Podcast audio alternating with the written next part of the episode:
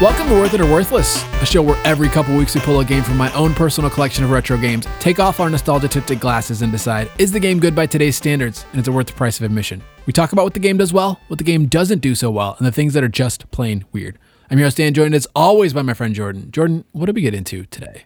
Today we played Gunstar Heroes for the Sega Genesis. Gunstar Heroes is the story of Contra. I never know what to say to you. You were expecting to just have like a couple, like a 30 second break there while I just said a whole bunch of stuff. So I tricked you with a nice short one this time. I was expecting something dumb to come out of your mouth, Well, as standard fare these days seems to be. And I never know. I realized I was thinking about it this week actually. Um, that I never know what to say to you when we open these podcasts anymore. you're just expecting me to say what game we're playing, and then and it just goes off the rails. Real. If you get off the rails instantly, then there's no expectations for the rest of the episode. We just get rid of all all of the people who don't want to be here just right off the bat. Yeah. What's but- this worth it or worthless? That nope, nope, don't think so. Turn it off. Yeah, well, I mean, Gunstar Heroes. It's a Sega Genesis game. It's a run and gun game, kind of like Contra, Yeah, from uh, the creators of Contra Three. yeah, yeah. A lot of people really like this game. I am one of those people. Really, I had a really good time. you heard it here first, people. Jordan's gonna pay at least three dollars for this one. This is actually only the second time in my life that I've ever played this game. I put a solid five to ten minutes in when we did our top. well, what did we did? Like our top fifteen Sega Genesis Desert Island games or whatever. I think we managed to put ten games on that list. Yeah, maybe 10. Okay. this was on that list, and so I had to play it um, because you, you put it on the list, and so I, I had to play it a little bit. And I had a good time, but then today playing it in co op, um, and we played through the entire game, beat the game, and, quote unquote. well, okay, beat the game, Saw the end of the game. you know. We we didn't use any cheats. Uh, it d- depends on how you define cheats We use save states, and rewind. a tiny bit of rewind, not obsessively, not very often. Yeah, yeah. uh, so what is Gunstar Heroes? You mentioned Contra. It is Yes. very Contra. What is Gunstar Heroes for? Maybe th- I feel like I feel like if you're in the retro gaming scene, like Yeah. you know about Gunstar Heroes, but if you're not really deep into it, you're probably it's like maybe you've heard of it, but you don't really know what it was because this is the first time I've played through this game. Oh, look at that. So this is a game that is on like if you ever go on the internet, which is I know a crazy thing to do in 2020, but imagine that you went on the internet, maybe on Google, maybe on YouTube, which is owned by Google, and you typed in top 10 Sega Genesis games. It seems like this game pops up on almost every single list. Yeah, yeah, these days. It's one of those games where I feel like I had only ever heard, uh, like five years ago, pl- five plus years ago, I'd only ever heard maybe like one person ever bring up Gunstar Heroes. And now I feel like it is in every video or everybody's like top Mega Drive Genesis lists. This is not a game that I remember ever hearing about when I was a kid. It's not a game that I ever remember hearing about until um, I don't know, when we did that episode maybe. I mean, I probably Yeah. saw it when I was poking around for stuff on social media or whatever, but I don't know. This is one of those games that kind of flew under the radar, but Mm-hmm. pleasantly surprised by it. Yeah. Uh, do you want to just jump into what the game did well? Yeah, let's just jump right in.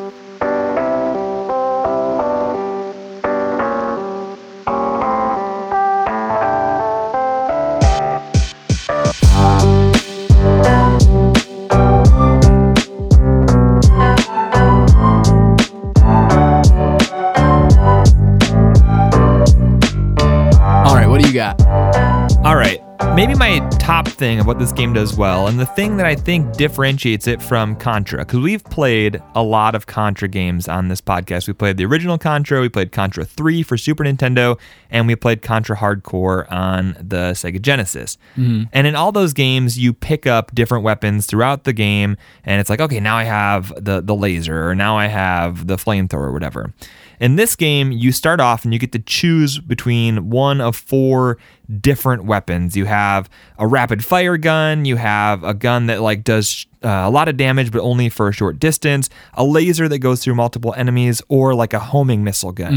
And then as you're playing, you can pick up secondary power ups that add and combine with the gun that you already have in different ways. And so it's like this really interesting power up system that differentiates this game from Contra. And I really liked that.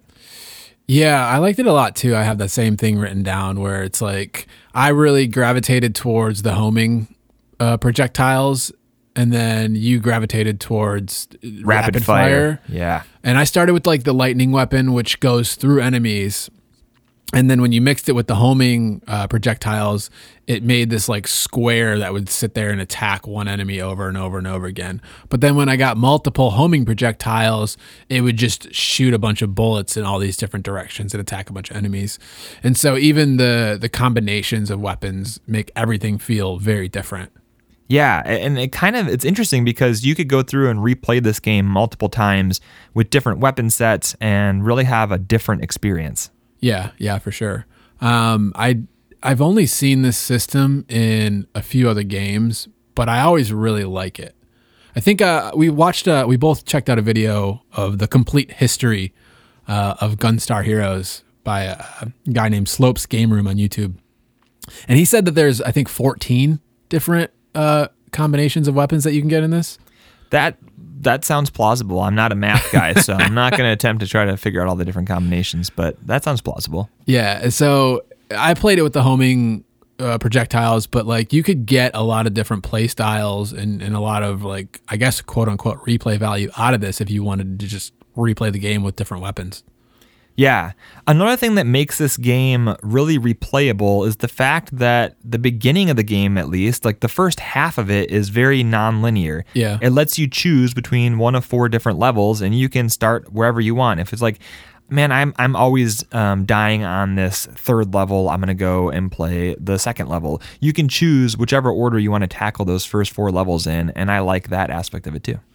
Yeah, it feels like because there's also uh, you, so at the beginning of the game you choose your weapon and you can also choose I think it's like fixed or free mode. Oh yeah, with the aiming where you can either like run and gun or you can stand in place and and gun, and then you get to choose your level. So it feels like on the whole there's a lot of different ways where you can tackle this game where it's going to feel a little bit different every time you play it. And I like that a lot. Now I can't remember in in Contra, how does it work? Is it the fixed aiming or is it that free form where you can like run around and aim in different directions? It's both because you in Contra you can hold a button to stop your character and still aim around. So gotcha. I wish that would have been in this game, but unfortunately, and even that adds like a new, another layer of um, personalization uh, to your play style because I gravitated towards the homing projectiles. Part of it was because I couldn't stand in one spot and aim. Yeah. And so it helped me just be able to run around the screen and dodge a lot more, whereas you were able to stand in one spot with with a fixed weapon, and it really works a lot better. You didn't really need the homing projectiles because you would have been stopped and you would have been aiming anyways. And so certain weapons fit with uh, each individual aiming style a little bit better. Yeah, and I think that's why I gravitated towards the rapid fire because I could just stand in one place, get locked on on a boss or on a, a powerful enemy, and just keep blasting them with the rapid fire. So we definitely tuned um, the weapons and our aiming style to our own individual play styles. Yeah, yeah, for sure.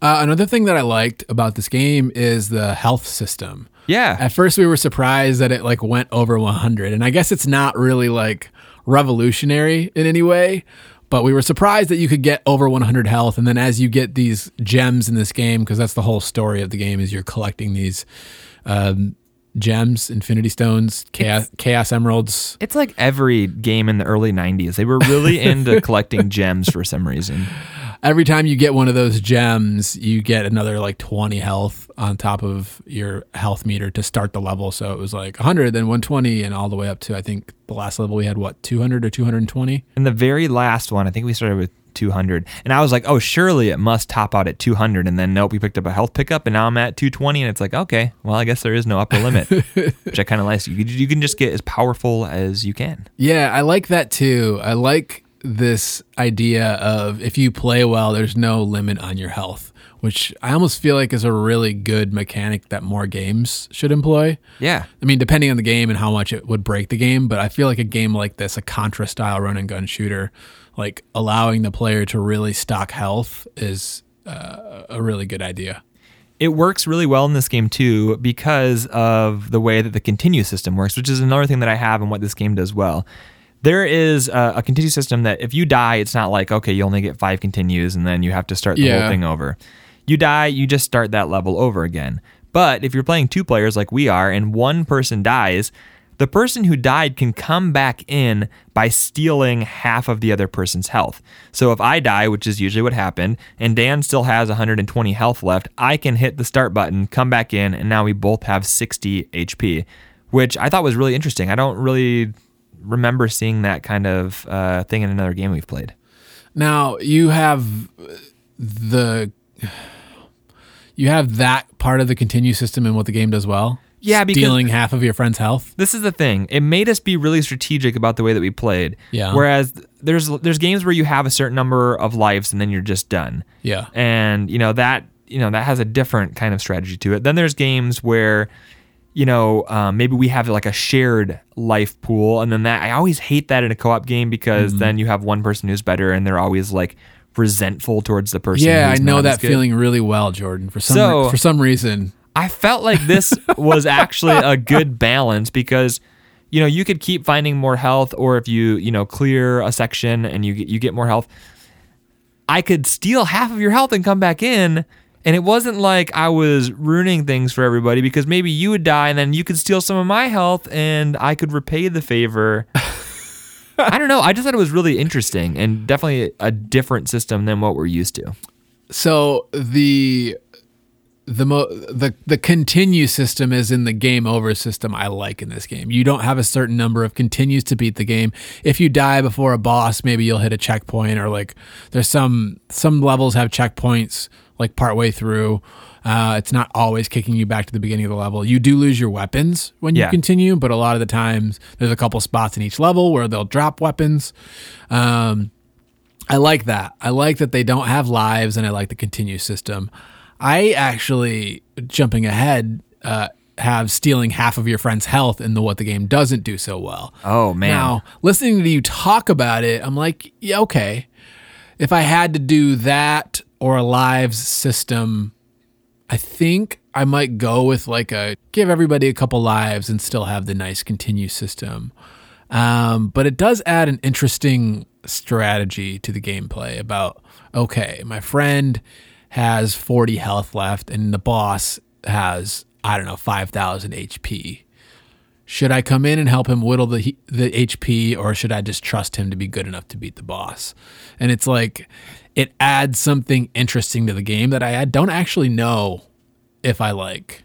See, I felt like it made us be really strategic. And now I'm sitting here thinking as you're talking, like, what other games could you apply this to? Because the first thing that pops into my head is we play a lot of Smash Bros. And and you're playing when you're playing Team Smash Bros, you can come back in by stealing a person's life when you're gone. Yeah. But what if you had an option to tweak it and instead of like stealing their life, if they're on their last life, you come back in, but you both have double the damage that the person who was left in. So like say you're in there, you got 50 damage, I hit the button, now we're both in, but we're both at 100 damage. Like I feel like there could be some interesting Yeah. uses of this Yeah. mechanic in other games. I don't disagree. Uh, this game took us two hours and 20 some odd minutes. And I wonder if we would have had lives uh, just to easily make that decision to be able to come right back in at a boss or whatever, um, if it would have cut down that playtime. Uh, I don't know. It's it's interesting to think about at the very least. It is, yeah. I have a couple more things on my list of what this game did well. A couple, a couple minor things, but uh, things that I would write down nonetheless, Yeah. even though you might not, because you hate my ten thousand points that I make every episode. uh, I have the difficulty options. Yeah. Um, we don't know fully how the game changes based on the difficulty. According to that video that we watched, though, uh, some of the bosses behave differently, or I don't know if you have more health or less health. But uh, there's easy, normal, I think hard, and then very hard or something. oh. Um, So that's a nice, a nice feature always. You know, what what did we play last that didn't even have the options? Zombies ate my neighbors. Yeah. Didn't have options. What's that about? Gotta have options. ridiculous. Um, another thing that I have is the aerial moves. When you double tap jump, you kind of do. Your guy was jump kicking. My guy was doing some kind of like belly flop glide thing. And you can actually damage enemies and bounce off walls. and You can like hang from terrain and um, playing in the air in this game is something that differentiates it from Contra quite a bit because it can really add another way of of attacking things. And there's certain um, parts of the game where you actually have to kind of do that. You can slide as well, which is nice. Um, I think it's in uh, Professor Black, whatever the the Black stage. All the bosses are named after colors, and in the Black stage, you play this dice game. Oh yeah. And then there's one spot on the game board where you have to fight a boss without any weapons. yeah. And so it kind of forces you to do that aerial stuff. And I kind of liked I just liked it. It was it was unusual and I I liked it. It definitely does differentiate it from Contra. Um, in Contra, you definitely have some of the same stuff, like um, lots of jumping and, and hanging from like the ceiling or Yeah. rafters and stuff in Contra, which this game did bring over. But the ability to be able to like jump off of walls or to do those like jump kicks and sliding moves, those were definitely an interesting addition to the control scheme. You didn't think it was as much fun as I did? I thought Jumping- jumping around? I thought it was a lot of fun. I think that because my guy was the fixed aiming. Oh, yeah, that's a good point. since I chose fixed aiming, I wasn't moving around quite as much. I would strategically place myself Oh. and then start blasting away. Whereas you were constantly moving because you had that free aiming style. So you would find yourself near the walls more often than I would. Now that you say that, I realize that that just adds another layer to the play style Yeah. that you can adopt with this game and, and really tackle it how you how you want. I like that. I like that. Uh, one last minor point that I have, which I don't know if it's worth saying or not, but I just have that it's a great co-op game. Yeah. Like, just playing with a friend is like a lot of fun in this, and I don't know if it would be nearly as much fun by myself. I don't think so either. I mean, the game is seems like it was built to be a co-op game. Like Yeah. it, it leans into that the fact that you have the strategy of sharing health um, even there's one level where you're doing the shoot 'em up thing. You're in a spaceship. One person's controlling the ship. One person's shooting. There's interesting ways that they they work in the co-op. Yeah. The shoot 'em up level reminded me of Battletoads 2020, which I kind of appreciated. yeah it wasn't quite like it wasn't quite as smoothly done as that one. That was a really like they took that shoot 'em up level in the new Battletoads game and it was really well polished. This one's Yeah. not quite as polished, but it was fun. It was a, definitely a good change of pace between the first four levels and like the boss gauntlet as like the second half of the game. Yeah, yeah, for sure. Do you have anything else? Um, I, I this is just a real short thing. I really did love that there was cutscenes in this game. It lays out. Oh, you get a little bit of story at the beginning, a little bit of story at the end, and you get some nice cutscenes with some nice animations. The translation is a little bit wonky, so you lose some of the story. We had to watch it like twice to kind of get what the story is, but I did appreciate them nonetheless because I love me a good cutscene. I don't know what's happening in this game. It's so it's just So, as best as I can understand it, this is the story. There's this weird golden robot god thing way out in space, and it throws some gems down to Earth that take control over almost everybody, but not the two protagonists for some reason, or the like professor guy. And then you go around and you liberate everybody who's under the control of the mind gem things. And then once you've collected them all, you go blasting off into space and then fight the golden monster guy. I think. yeah, I Kind of. I I got all that. It's just I'm looking at the cutscenes, I'm looking at the characters, and I'm like wondering about the Gunstar Heroes lore. Yeah. I just I don't know about it. I don't know if it's what the game does well. I don't know. No, no, no. I don't know. I definitely do not have the story down as what the game does well, but it's been so long since we played a game with just some like nice cutscene animations, and this one had it. So I liked it. I actually do wonder how long it's been. I have no idea. Is that It's been a while. I found myself wanting for some nice 16 bit animation. uh do you have anything else? Uh, I think that's going to be it for me. All right, let's move on to what the game doesn't do so well.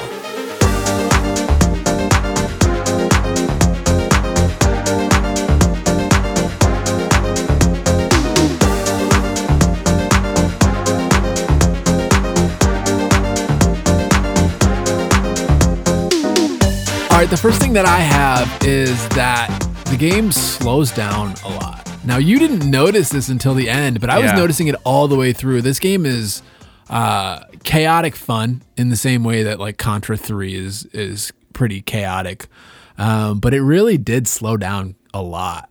Uh, just when there's, I mean, there's so much going on. There's so much.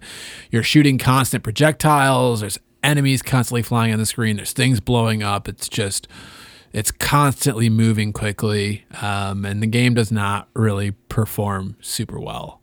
Yeah, I th- it's really interesting because I didn't notice it until we were almost done playing, and they're like, "Are you serious? You thought I was being sarcastic?" Because I was like, "Wow, this game hasn't really slowed down until this point," and you're like, "Are you an idiot?" Because it's been slowing down the whole time. Yeah.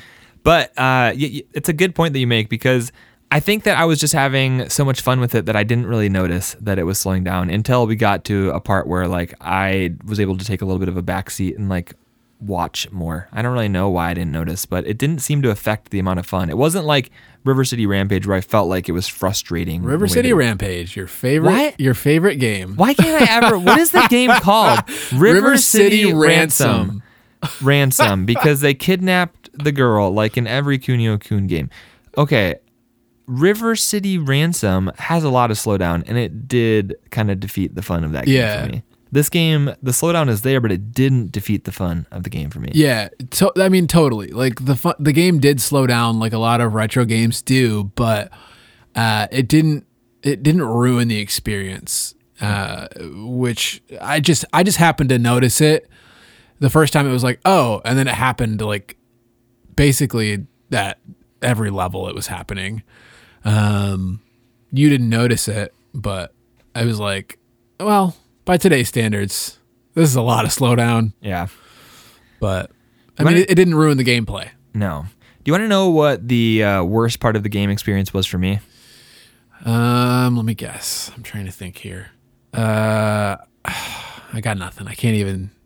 The worst part for me was just randomly when you are walking past your friend, you will throw them across the screen. Oh yes, I don't know. So like, there's you A, will throw your friend. I don't know if this is because I had the fixed aiming or what. Dan very rarely did this to me, but anytime he would walk past me when I was shooting, my guy would grab him and throw him across the screen. Usually into danger. Yeah, it doesn't actually do damage to your co-op partner unless you happen to throw them into a pit or into somebody who's firing Or some And- lasers or a boss. I think you can actually use it like as an offensive weapon. Like if I threw you at a boss one time and you did a ton of damage to it. I don't know if that was like just happened to be good timing and we shot him at the same time or what, but I did not like like you needed a different combo. It shouldn't just be if you're shooting and pushing a direction and you walk past each other that you, you throw each other because that was like the one thing that kept ruining the fun for me. Yeah, I mean, I don't know. I don't. What button do you put it on? I mean, you've got a jump button, you've got a shoot button, and then you've got like a change weapons button. Like that mechanic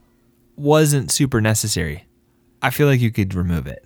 Maybe, maybe. Uh, you did throw me to the top of the screen against a boss at one point, which I couldn't have gotten to otherwise. Yeah, but you fix that by putting a, a platform or a thing you can hang on. I mean, sure.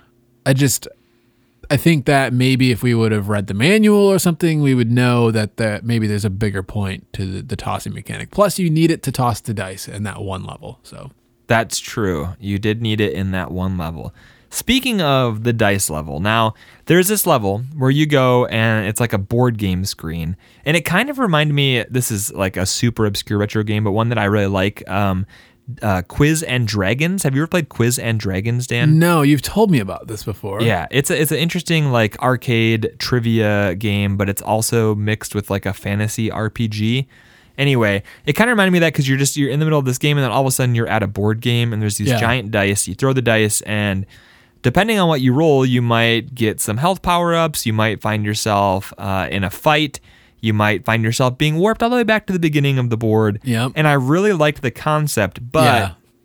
it took way too long because the dice instead of being one through six was uh, it was six sided dice but it had one through three twice so you were always only moving one two or three spots and the whole thing seemed like it took twice as long as i really wanted it to Yeah, I agree. I mean, I love the concept of that level. Yeah. And there's a lot of things in this game where it's just like, man, this is a really unique experience that I haven't had in most other games I've ever played. Um, but that dice level in particular was like, this is a really unique idea that I like a whole lot.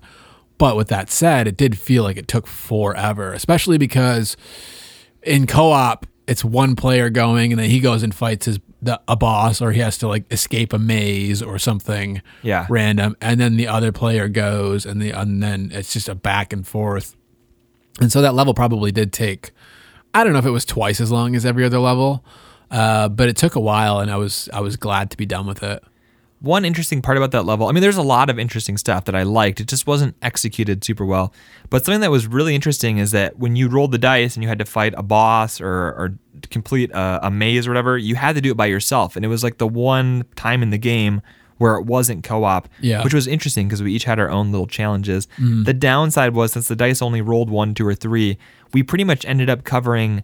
I think all but two spaces on the entire board game. Yeah. Because one or the other of us was landing on every spot. Right, right. Oh man, uh, I have a few other things that kind of they kind of go together. Um, I mentioned that the game is like chaotic and there's just not constant craziness going on. Um, a couple things with that. One is the, the throwing your friend constantly. Uh, two is like sometimes I have no idea why I'm getting hurt or what's hurting me because sometimes the enemies like you don't get hurt from touching enemies Yeah. like sometimes they're attacking you, sometimes they're not, and there's so much going on all the time that it's like hard to just know what's going on. And then the last little thing I have with that point is like sometimes the game is hard on the eyes um, because of all this stuff going on, or because it's got weird 3D effects that are like spinning checkerboards Yeah. like oh what am i looking at um so i feel like all of these points are like this game is very chaotic and sometimes that can be unpleasant We can uh, keep our streak of complaining about the the win screen. The credits in this had like a really strange 3D flickering texture that was not pleasant on the eyes. It's like I beat the game. Give me something good to look at. Zombies ate my neighbors, and now this one. It's like we're just getting too good at these games. We want to be oh yeah rewarded. yeah yeah I should just- point out we beat this game on normal. Like a lot of times we will we'll start on normal and then we will quickly hit a wall and realize like we need to record an episode. Like we're gonna have to go down to easy mode. But we beat this whole game on normal mode, so um, I kind of wish uh, I didn't have a nauseating win screen to look at. yeah uh, i do i didn't write it down but um i do kind of feel exhausted after playing this game i mean My- it, it was over two hours Yeah. and so it's a bit long for a chaotic run and gun sort of experience uh i'm not i don't feel like streets of rage 3 exhaustion where i'm like i just don't ever want to do that again but i'm like glad we beat that one glad i'm i'm i could take a break now Yeah. My eyes are a little bit sore now that you say that. it was good. Like there was times when I said like I like how wacky and wild this is and like kind of comparing it to Contra Hard Corps where you have like that insane wackiness going on, but this game um, actually allows you to beat it. It's not insanely hard. So Yeah. that was a nice little Yeah. difference between this and Contra Hard Corps. a nice change of pace from a lot of retro games Yeah. um do you have anything else I do not. i have a couple of question marks Okay, let's hear them. Uh, I'm- not sure if I like the art style. What do you What do you think about the art style here? It was unique, but I don't know if it's good or not. So I actually really like the art style aside from one really important thing. And that is the protagonists are super goofy looking. They look you needed a little bit more heroic looking protagonist. I liked the design of like the overall style of the game. I liked the goofiness of the bad guys. Um, it really did have that contra Hard Corps kind of like cartoony vibe Yeah, but the protagonists just I don't know, they didn't feel like heroes to me because they're these weird like little hunchback dudes with no necks. And so it makes it hard to like embrace them as like iconic classic characters. Yeah, yeah. I just I was looking at it trying to figure out what I thought about it because I'm like, this isn't. It's not bad, but it's not like. Man, this game looks really cool. It, it's it looks unique, but I, I'm like trying to figure out if it's actually good or bad, or if it's just completely neutral. There's definitely good things and bad things. I think when they tried to lean too hard into the like 3D stuff, I didn't love it. There's this weird like Vector Man kind of looking Yeah. uh, uh, boss that's made out of crates. And it just looked out of place. And there was a few like random 3D sections that just like made me think of Batman Forever, which I don't have any fond memories of that game. We'll have to fix that. Maybe we'll play that. Uh, Why? We already we did it. No, oh no.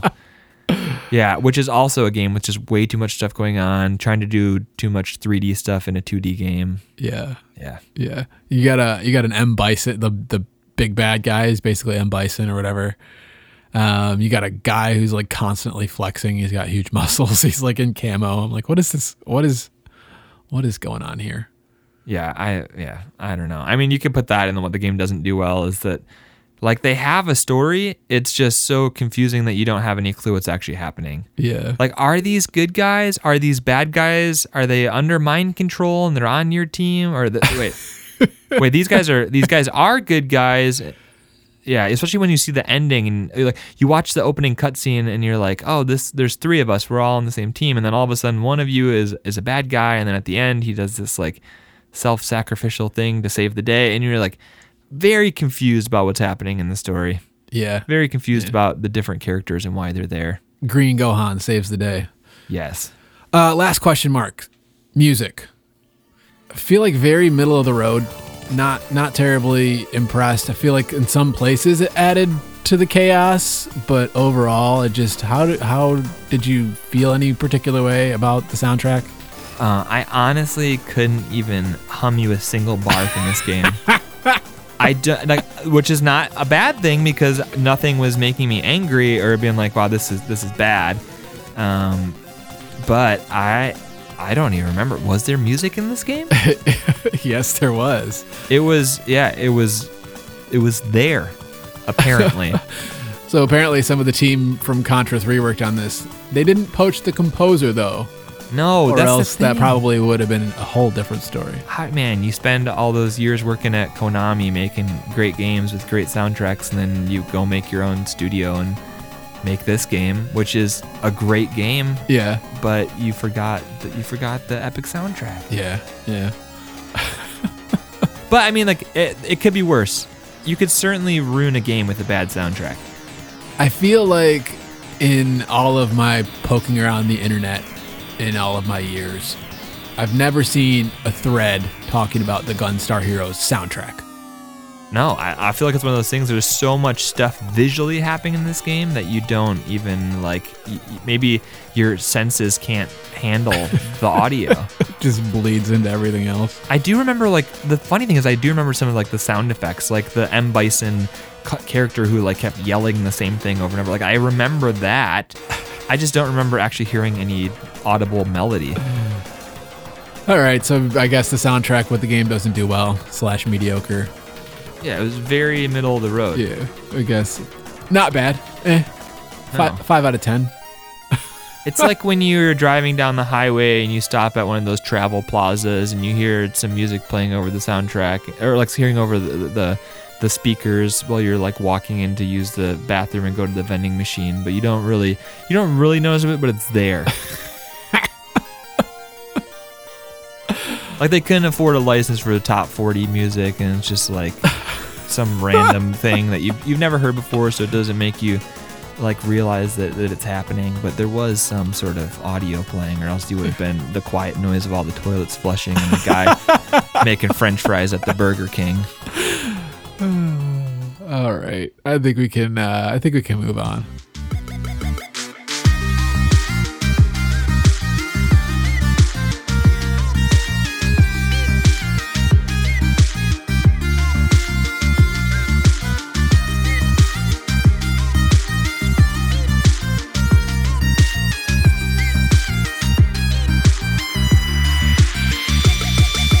So, Jordan, uh, what would you pay for the experience that you had with Gunstar Heroes? This is actually a game that I wouldn't mind picking up on the Switch. Um, I have a Sega Genesis, but it doesn't work. Like I, I Yeah. none of my games work in it. I don't know what's going on with it, but I wouldn't mind playing this game on the Switch. I wouldn't mind actually checking out the Game Boy Advance version of this game. Yeah. uh, like the sequel or whatever, just because I, I'm interested in playing some more Gunstar Heroes.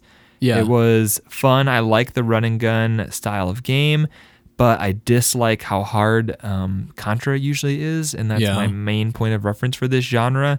So I could see myself paying like six bucks for this if it popped up on the Switch. Wow.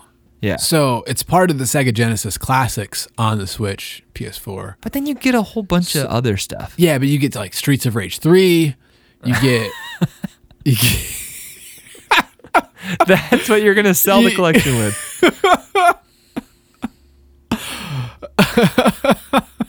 For after you've played some Gunstar Heroes and your eyes are really sore, what you're gonna want to do is put on some Streets of Rage 3, go to the rave level, crank up your speakers, and put your eyeballs right against the screen, and you will pass out in a matter of 13 seconds. Nonetheless, you could probably get that collection for 15 to $20, I think. I don't know what its, its sale price usually is. There was a lot of games in that collection. Yeah. Yeah, I think there's 50.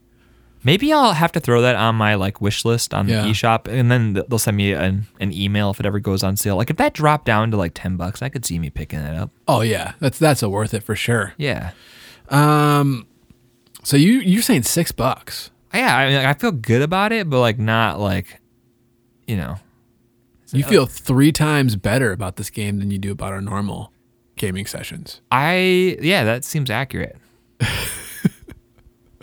Yeah, I had a lot of fun. I had a lot of fun as well. Uh, my gut here is saying like 20, 22. Wow. Yeah. Yeah. Which almost tracks with, I mean, it's not six times more than you say, which is usually about right, but, you know, about four times more. than- Yeah. than, you know, wait, no. What? Oh, yeah. Yeah. No. Okay. This is twice now in a single episode that you've tried to make me think about math. Uh, yeah, I'm like 20, 22 bucks on this one. I feel like it's a great game. I feel like I wouldn't mind going back to it again. yeah. with a friend. Uh, I feel I don't feel like negative about it at all. Like a lot of these games leave a bad taste in our mouth.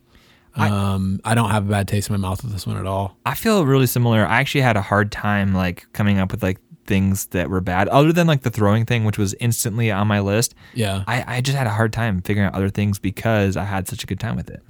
I feel like if you caught me in a on a day where I had just gotten paid and my mood was like a ten out of ten, I would be saying like thirty dollars. Oh, Yeah, That's true. Uh, As I'm like sitting here going, yeah, twenty. Uh, but yeah, I, I if I was in a particularly saucy mood, it would be closer to the thirty dollar mark. if I had just won the lottery and I had no worries or cares or debts in the world, You would still pay six I dollars see for this, Jordan. Paying uh, three thousand dollars for this game. Jordan, we've played that game. Remember when No, I no, used no, to give you unlimited money? Not and for you were me. like, uh, two dollars.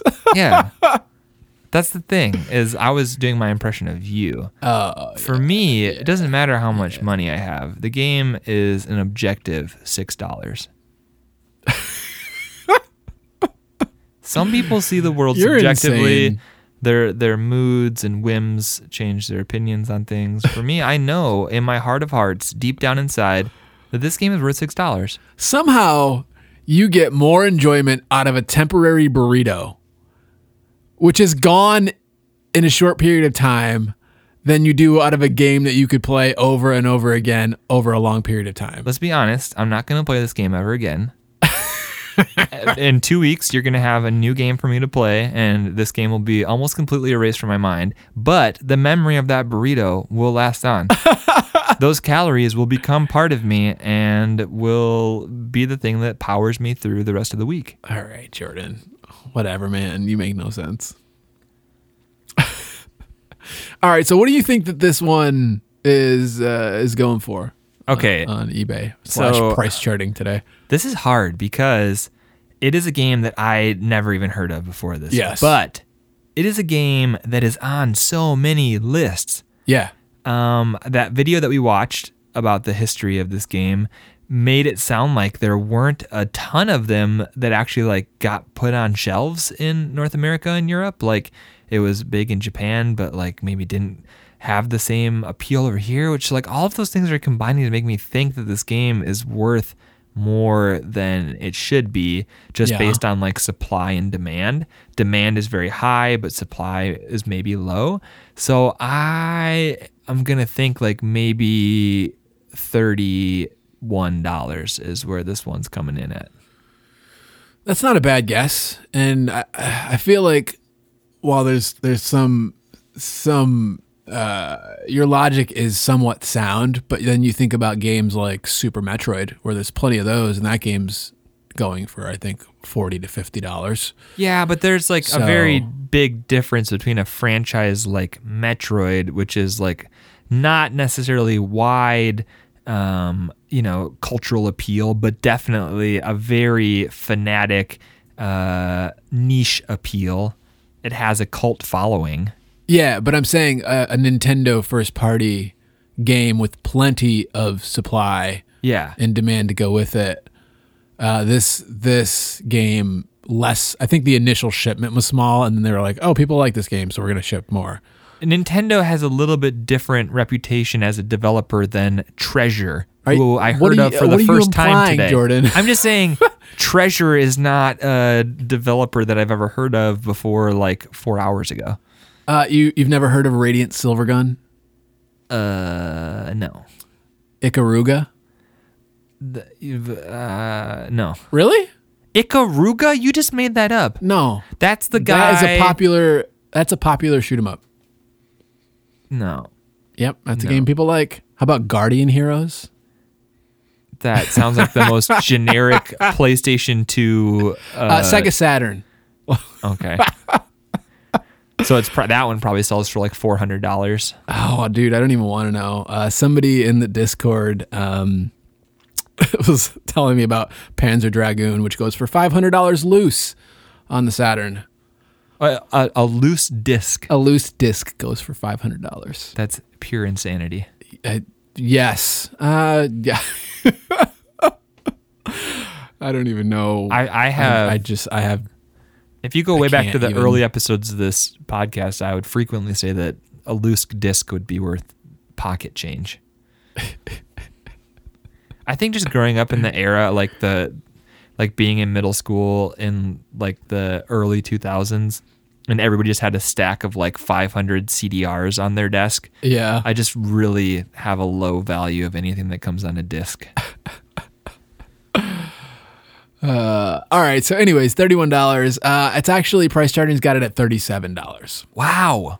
Yeah. So, Uh, okay, so my, my my thought process was right. I just didn't go high enough. yeah, yeah. So, thirty-seven dollars. Now, do you want to take a stab, Jordan, at what the Mega Drive version of Gunstar Heroes goes for? Ooh, there in okay. the- in, those PAL With regions. the PAL tax, we got to be hitting eighty-four dollars.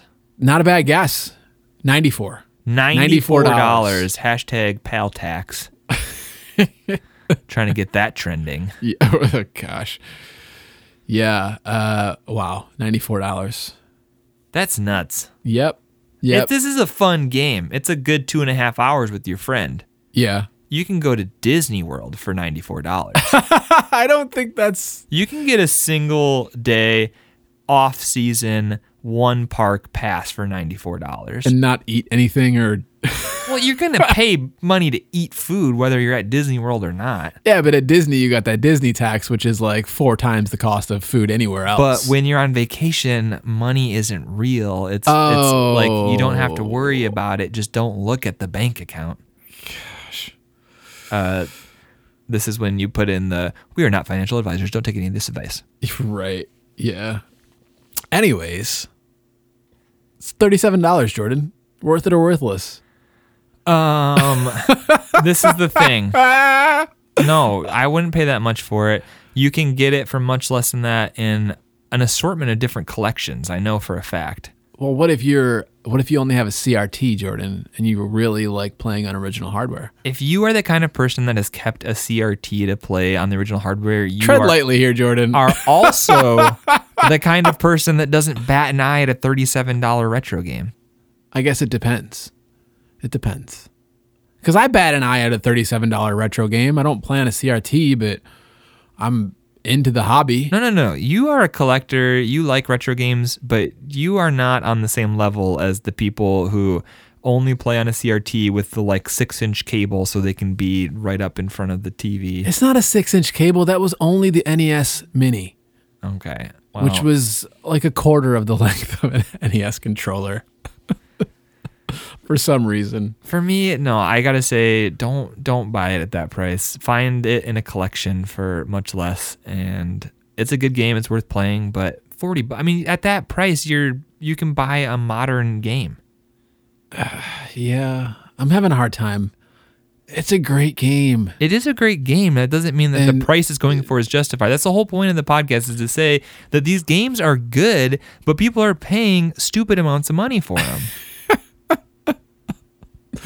we kind of painted ourselves into a corner by naming it worth it or worthless. This Yeah. game is not worthless. It has worth. It's worth playing, but it's worth less than that amount of money.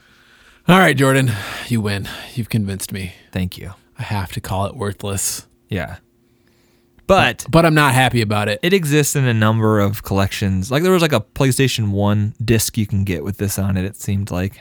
no, that's on not true. Sega I think there was like a Japanese PS2 collection. It was like a Japanese treasure PS2 collection or something. Yeah, everyone's got those laying Right. around. Yeah. Yeah. Yeah.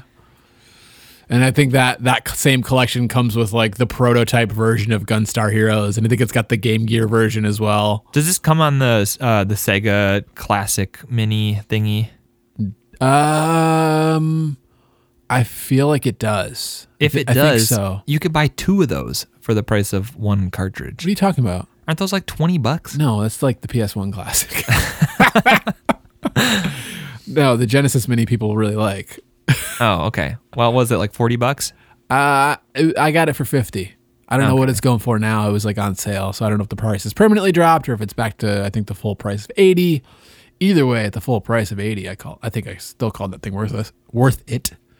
So anyways, womp womp. Gunstar Heroes worthless. Still a great game. Still a great game. Find it and play it a different way. Find it at Goodwill. There you go. Goodwill's too good about Googling things these days. They've heard about Google now. Yeah. They know not to put games out for less than they're worth. Right. Seems like half of the books and video games on the internet are being sold by Goodwill.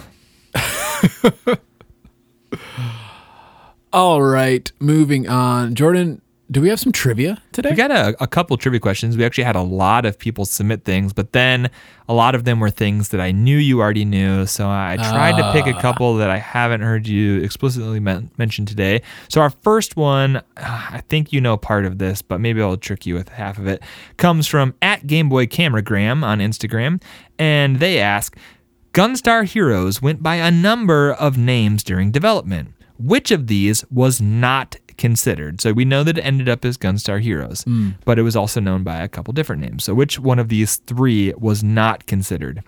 Lunatic Gunstar, Blade Gunner, or Gun Gun Color Battle Stadium? It's the, it's the third one. Yeah, and yeah. You, you the, the video that we watched uh, talked about it being called Lunatic Gunner, and earlier in the development it was called Blade Gunner, which is actually Yeah. pretty clever. Although the aesthetic of the game could not be more different from Blade Runner.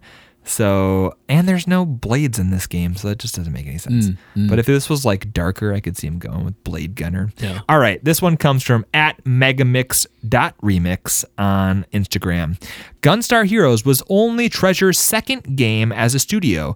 What was the first game they created?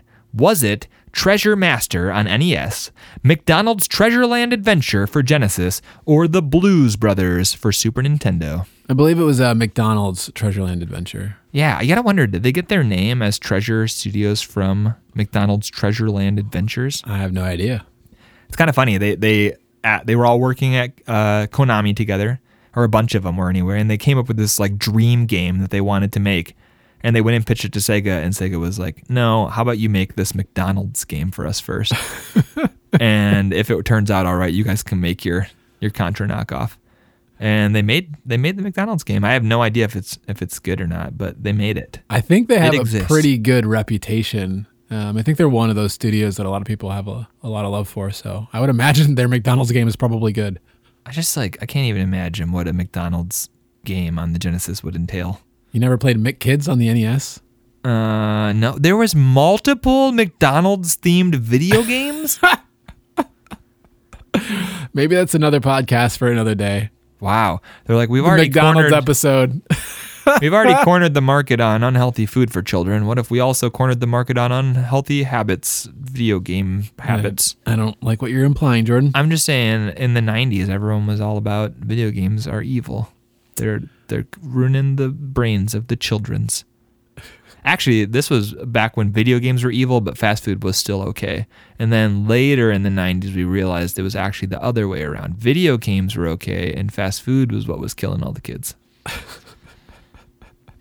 Anyways, Yeah, so congrats, Dan. You uh, you got both of them right, and you crushed the hopes and dreams of Game Boy Cameragram and Megamix.remix. But don't worry, both of you, we will send you some stickers in the mail. I will be in contact to get your addresses. all right, Jordan. Moving on to our bounty segment, we have an October winner. Yes, we have a winner for our uh, Zombies Ate My Neighbors giveaway. And we had a whole bunch of entries. I think this actually might have been our most entries we've ever received on a bounty. But our winner this month of your choice on Sega or Super Nintendo, Zombies Ate My Neighbor, our winner is Drew Langfelder. Congratulations. Yeah, congrats, Drew. We asked, uh, you know, you had a couple opportunities to submit entries, and Drew's favorite Halloween type spooky game was House of the Dead, which is a really scary game. I so one of the weird, unpopular Dan things that Yeah. I, I enjoy, uh, PlayStation Move. A lot of a lot of great light gun shooters on I the love PlayStation light gun Move. games. I know, but PlayStation Move not very popular. The Wii was huge, and Yeah. then PlayStation put out a version, and people didn't really care, Okay. even though it's pretty good. Uh, House of the Dead three and four, and um, Overkill are Yeah. games that are on PS3 that I enjoy quite a bit. I think you can So- also play those on the Wii. Probably Probably. don't, probably don't look as nice. Yeah, yeah. I just remember being a kid in the arcade and like playing those games and being super scared. yeah. So I would not want those in my house. So Drew, when you get too spooky, too scared of playing House of the Dead, you can go play some not so scary Zombies Ate My Neighbors, and we will be in touch. Scary for a different reason. Yeah. too true. Uh, all right, so moving on to our November bounty. Yeah. Now, November is my birthday month, and so I'm I'm thinking that November is going to kind of be birthday themed for Dan. And so there's going to be a couple ways that you can enter this, and actually a couple bounties. Uh, so first bounty, we're giving away a copy of Hyperstone Heist on the Sega Genesis. Hyperstone Heist, our very first episode. I forgot. Yeah, that's a good point. Our very first episode and the very best game on the Sega Genesis. Yeah, and uh, not a cheap game either, might I add. You are you're winning. Not you're a- winning something that is uh, worth it for you to win. Yeah. even if it's not worth it to buy.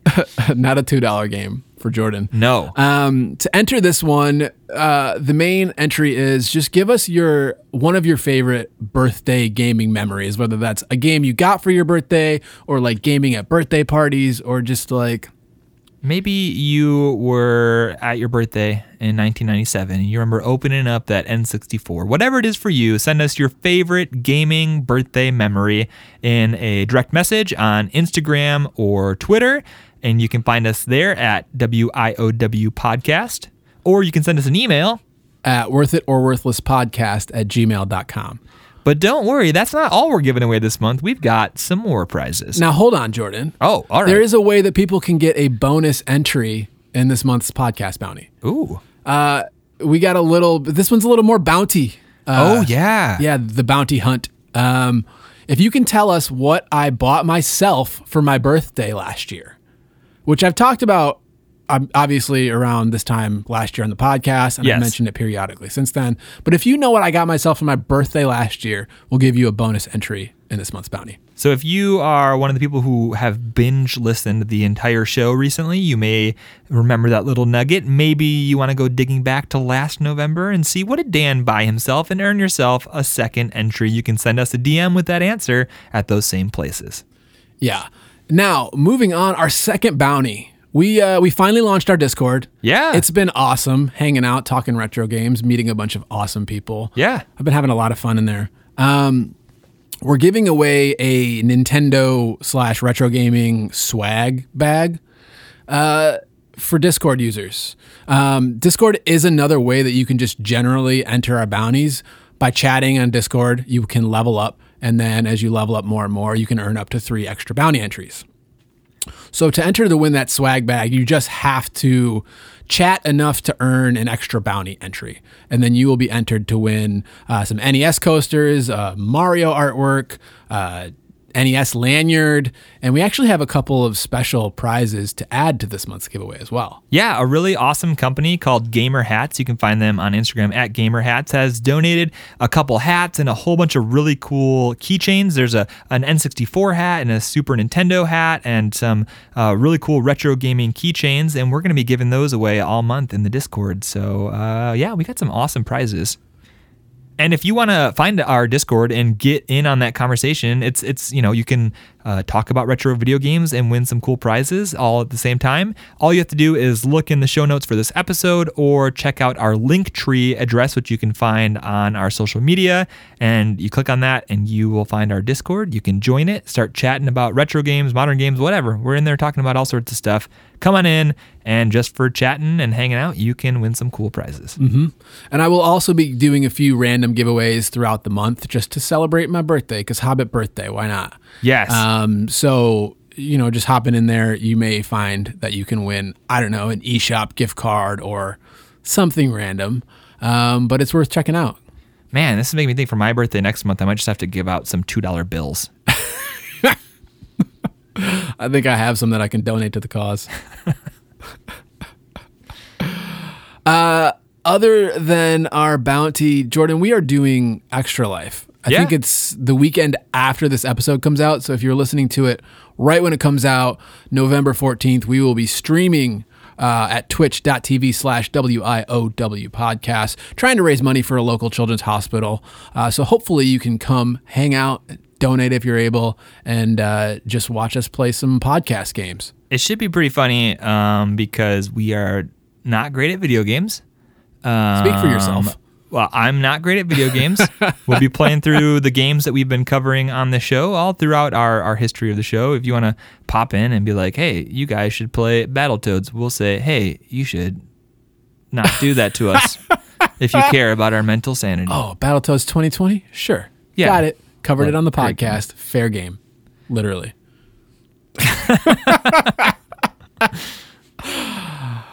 uh, uh, Jordan, next episode. So this episode, Gunstar Heroes, was actually one of the the most requested It was. community episodes.